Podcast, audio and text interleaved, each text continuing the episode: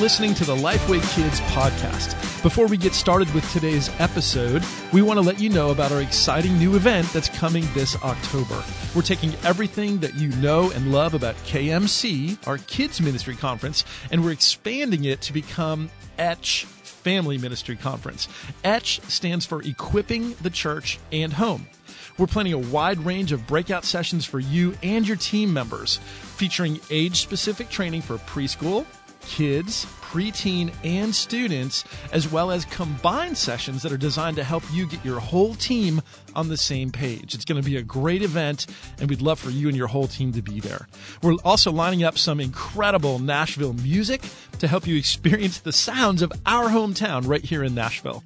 Act fast as rates will increase on August 31st.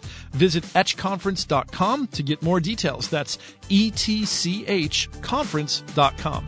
Now, here's today's episode. Welcome to the Lifeway Kids podcast. I'm Chuck Peters, one of the directors of Lifeway Kids, and we are here today at KMC, uh, Kids Ministry Conference 2015, right here in the heart of Nashville at the Music City Center. And there's lots of energy and excitement here this week as we talk about kids ministry. And we are sharing tips and ideas and insights and inspiration uh, from uh, that we're hearing from all kinds of thought leaders in kids ministry. And I have the privilege of sitting here now across the table from Linda Ranson Jacobs and to be talking about ministering to children of divorce and how, how that can be challenging for us as leaders. Uh, Linda's been a children's ministry director. She's developed DC4K, Divorce Care for Kids, at dc4k.org. Uh, and she operated a therapeutic early childhood program and latchkey program for school children. Currently serves as children's ministry consultant at her church and blogs regularly at blog.dc4k.org. Hi, Linda. Hello. Thanks for being here today. Thank you for having me. and thank me. you for being at KMC. We're so glad to have you here.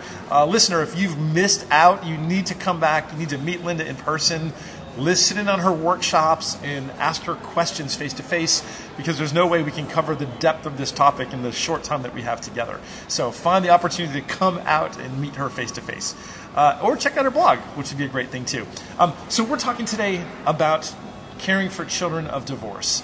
Uh, and, and so uh, let's start by asking why are uh, working and ministering to kids of divorce why, why is that a culture shock to those of us in ministry Many times it is a culture shock in ministry because we've been so accustomed to just ministering to two parent families or blended families, which you don't realize one of those children probably come from divorce too. But but but when a child has a mom and dad, they seem to have better behaviors. Not always, but they seem to. So many children have divorce because of all the situations going on at home, and this is especially true when the parents first separate. There's just so much confusion in the child's life, and there's so much stress. So many times that causes behavior problems. And also, we're used to children coming fairly regularly. The child divorce may not come regularly. They may they may show up on the first Sunday of the month. They may not come back till next month, the first Sunday of the month, and then they may go for six weeks and not come back. But what we don't understand is that child is vacillating back and forth between two different homes, and sometimes three homes if you bring in the grandparent in the situation. Mm-hmm. And then other times this gets really convoluted. So mom and dad divorce, and mom remarries, and there's a stepdad that's with the child for several years, and, and then they divorce, and the stepdad still wants to see the child. So we have moms and dad, and then the stepdad and grandma. So there's just so much going on in this child's life. So we're in children's ministry you're not used to dealing with that many adults in a child's life. And so that is a culture shock. Their behavior is a culture shock. Uh, you know, we many churches have the one, two, three strikes you're out rule, and that works great for a lot of children. It does not work well for the child of divorce. Um, you know, the first time the child gets in trouble, it's like, oh, that's your first strike. And then the second time, maybe their name goes on the board or their parents called. And maybe the third time they're asked not to come back for two or three weeks. Well, these kids don't come every week anyway, so it doesn't make any difference to them. The other thing we don't realize is that child just may have come to mom's house at 7 o'clock Sunday morning and they've been at dad's all weekend and they just want to be at home on the couch with mom and cuddling up with mom that they may not have seen in three or four days or maybe a week if it's the every other week thing. Mm-hmm. And so, yeah, I'll get out of control. Send me home. That's okay with me. I want to be sitting at home on the couch with my mom anyway. I want to be cuddled up with my dog or my cat at home. So these are things we just don't think about in children's ministry when we're dealing with these children. Mm.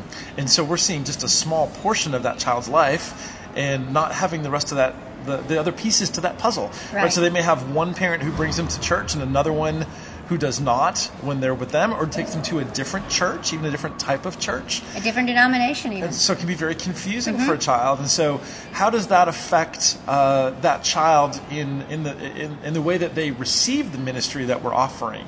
Well, let's say um, I'm a little kid and I come to your church, and I, in my mind I'm going, oh, now do we do we kneel when we pray? Do we? Is it the other church? Do we raise our hands, or or, or, or do we do we sing choruses? Do we sing hymns? Uh, am I supposed to sit now? Am I supposed to bow? Am I supposed to cross myself? Just imagine being a little kid and you don't know what you're supposed to do. Uh, so that can be very confusing for them also. So we, we need to remember when these children come to our group to remind them, you know, you know, this is how. Remember, everybody, we're going to raise our hands when we sing today, or, or we, we in our church we dance back and forth, or whatever it is that your church does. We hmm. just need to give a friendly reminder. Great idea. To that's a good tip to not assume that everyone knows what to do and why. Exactly, why. exactly. either you have visitors or kids who may not be there regularly, who are intermittent in their attendance, uh, or others who may be struggling with what to do within the culture of your church. Mm-hmm. Great tip. Right. Um, so you mentioned the behavior of some of these child. So when a child's behavior gets out of control, and this may not only be for children of divorce, right? But that that may be a byproduct. When it does get out of control, what's what's something that we shouldn't do? Uh, is, is there something we should avoid in our response? Well, yes, there's several. First of all, when a child of divorce comes and they start getting out of control, many times we think if I just ignore that, they'll stop doing that. But that's the opposite for the child of divorce. M- I'm, I'm speaking in generalities. Every Yes. child is different, of course. So, but for the child of divorce, they need to know they belong. Hmm. And so when you when you call on them, or you just make eye contact, or you touch their shoulder and shake your head, that says to them they belong. If you don't address it, they're going to get more and more out of control until they get your attention so they can be addressed. So, and, and the other thing is telling them, and we're so good at telling children what not to do, Yes. we're not so good at telling them what to do. Sure. So, uh, you know, it's time to sit down now and maybe a hand on the shoulder.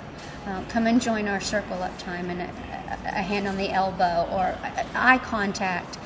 The worst thing, what not to do, okay, this Yeah. is a big important thing, and this is a culture shock to many people, is do not contact the parent about the child's behavior. And everybody's going to go into shock on this, but here's why. Okay. Here's why. Many single parents, especially in the throes and the war of divorce, they don't know what to do with their child anyway. The child is acting out. They don't understand they're acting out because of the stress, the mm. situation that they're in. So when you call that parent, a couple of things are going to happen. The child gets in so much trouble, they never want to come back to your church. Or the parent throws up their hand and, and I'm just never taking you back to church. I don't know how, blah, blah, blah, blah, blah. and it doesn't go anywhere. It just rolls off the child's back, so nothing happens. The other thing is, what if that's the dad that only has the child on the weekend? They don't know what that child's behavior is like during the week, mm. or, or maybe it's the mom and the child lives with the dad, and so you're you're calling them to discipline this child. They don't have that child. Mm. If I only see my child two days a week, I am not going to discipline on something that happened at church. So, as children's people, we need to deal with it in our classes and our situation. So what not to do? That's a good tip. What are some things that we can and should look for? Things that we can do uh, proactively. I think we need to build the child up. I think we need, again, we need to love the child through the love of the Lord, through Jesus' eyes. I think we need to give them scriptures. Um, just, um, I just had a little boy come into my group Sunday. He was so upset, just a drastic situation in his two different homes, and just came in and just covered his head. Didn't want to talk to anybody. Didn't want to join in. I could have forced the situation. And then I would have had a really bad situation going on. I simply just said to him, I, I can tell you're really struggling tonight. So when you're ready to join our group, come on over. And then I said to another teacher, keep your eye on him every moment because I didn't want him running out the doors, which they will do sometimes. So he didn't realize, but we were we were prepared and we were watching him. But he, when he was ready, he he's a nine year old. He crawled under a table didn't say anything about it. He gradually snuck and crawled and snuck into our group, Inched his way in, inched his way into the group, but he came. but he came into the group, right? So it strikes me that as the divorce rates in our country rise, and we see that even within the church, uh, as more and more uh, common, uh, that really any child, I mean, we can't predict from all the children that you have right now who may be in what appear to be traditional homes that are stable and solid a year from now or two year from, from years from now, any one of those children may find themselves in a situation like this. Right, exactly. So that would be very different, I would think, than someone who has a, a learning disability or, or some emotional struggles that are genetic. That to also be thrust into a situation like this for the child, uh, we can't know who that might be necessarily, Right. and they can't predict that as a child, and so it would just take them totally by surprise. Right. And so, you have to remember to a child, this is this is the death of the only family I've ever known. You know, we we uh, we take a child who's grieving the death of her parent. We treat many times we treat them differently than a child who's grieving the death of their parent's marriage. And those children need just as much love and care and concern as the child who's lost a parent to death. Yeah. And so many times, um, at least initially, until we know the children well or know their families well, we may not even be aware of the situation for some children. What, how can we raise our awareness as kids leaders uh, if we don't know the family, but we have kids that we see regularly? Are there are there uh, things we can look for? Well, one thing is ask the children. So, what happened this week? What's going on this week? And and if you know that they uh, live in two separate homes, don't be afraid to talk about the other home. So, what'd you do? With. Great advice. So you weren't here last weekend. Did you go to your dad's? What'd you and your dad do last weekend? Because see, they can't talk about those things at home. Right. And so they need a place to talk. And the, the more you talk and the more you vent to somebody else, it's not that you want answers. You just want your story to be told. Someone to you listen. want people to hear what you have to mm. say. And sometimes that's all it needs is just for them to talk. Mm. A- And one thing we have to be very careful about is not saying, well, how did that make you feel? Because they don't know how they feel. So if you if a child comes in and they're upset, you can say, "Wow, your eyes are scrunched up like this, and your your mouth is going like this, and your face looks like it's kind of angry. It hmm. seems." So we describe your shoulders are hunched up like this, and your fists are clenched. I mean, we can tell they're angry when they walk in the door, but we're going to describe what their body looks like because we're describing what anger looks like, or we're describing what sadness looks like, or we're describing what confusion looks like, and then that's a point of reference that we can they can take off and start talking then. Hmm. Great idea. So, so what is it that these kids need most from us when they attend our church? They need a smile. They need most of them need a hug. You know, when kids come in, I always they need a lot of choices because decisions have been made about their lives that they had nothing to do with. And they feel out of control. and they feel out of control. And so you can empower a child by giving them choices. And so it's just like when they come in, I have these pictures up on when they come in. So do you want to do you want a fist bump? Do you want a handshake? Do you want a hug? Do you want uh, not to be touched, which is a circle with a slash through it? Uh, and they or you want to and there's like maybe a five and that do you want a high five? So they point to how they want to be greeted. That gives them power the minute they walk in the door, without them being in control of everything. But Yes. they're empowered. Give them options. Give them options. And let them make choices. Yeah. So, how do you want to be greeted? Do you want to sit at this chair? Do you want to sit this chair? Do you want to stand by me? Do you want to stand over here?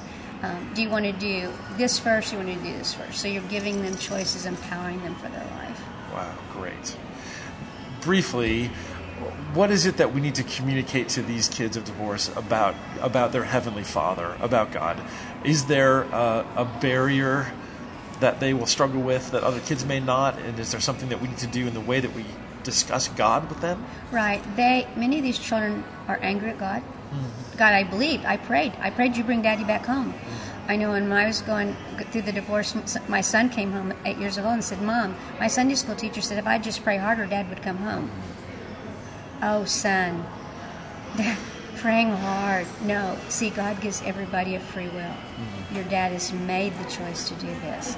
So I think we have to be careful how we talk to these children about how they pray. So instead of saying "Pray your dad come home," you can say, "Pray, pray for your dad's safety. Pray for your dad to get up on time. Pray for whatever. Pray for your mom to be able to empty the trash by herself. What Yeah. you know, practical things that they can pray. And then that God is the heavenly Father. He will never. He's the heavenly parent. He will never leave you. He will never forsake you. as long as you stay connected to Him, He's connected to you. Hmm. Fantastic. Thank you so much for your insights and for sharing with us. And listener, I would encourage you to please go to Linda's blog uh, at blog.dc4k.org. That's blog.d as in dog, c as in cake, which is always good, for the numeral for the letter k.org. DC blog.dc4k.org, and you can find uh, some of Linda's writings there and follow up with her. Thank you so much for your time. Thank you.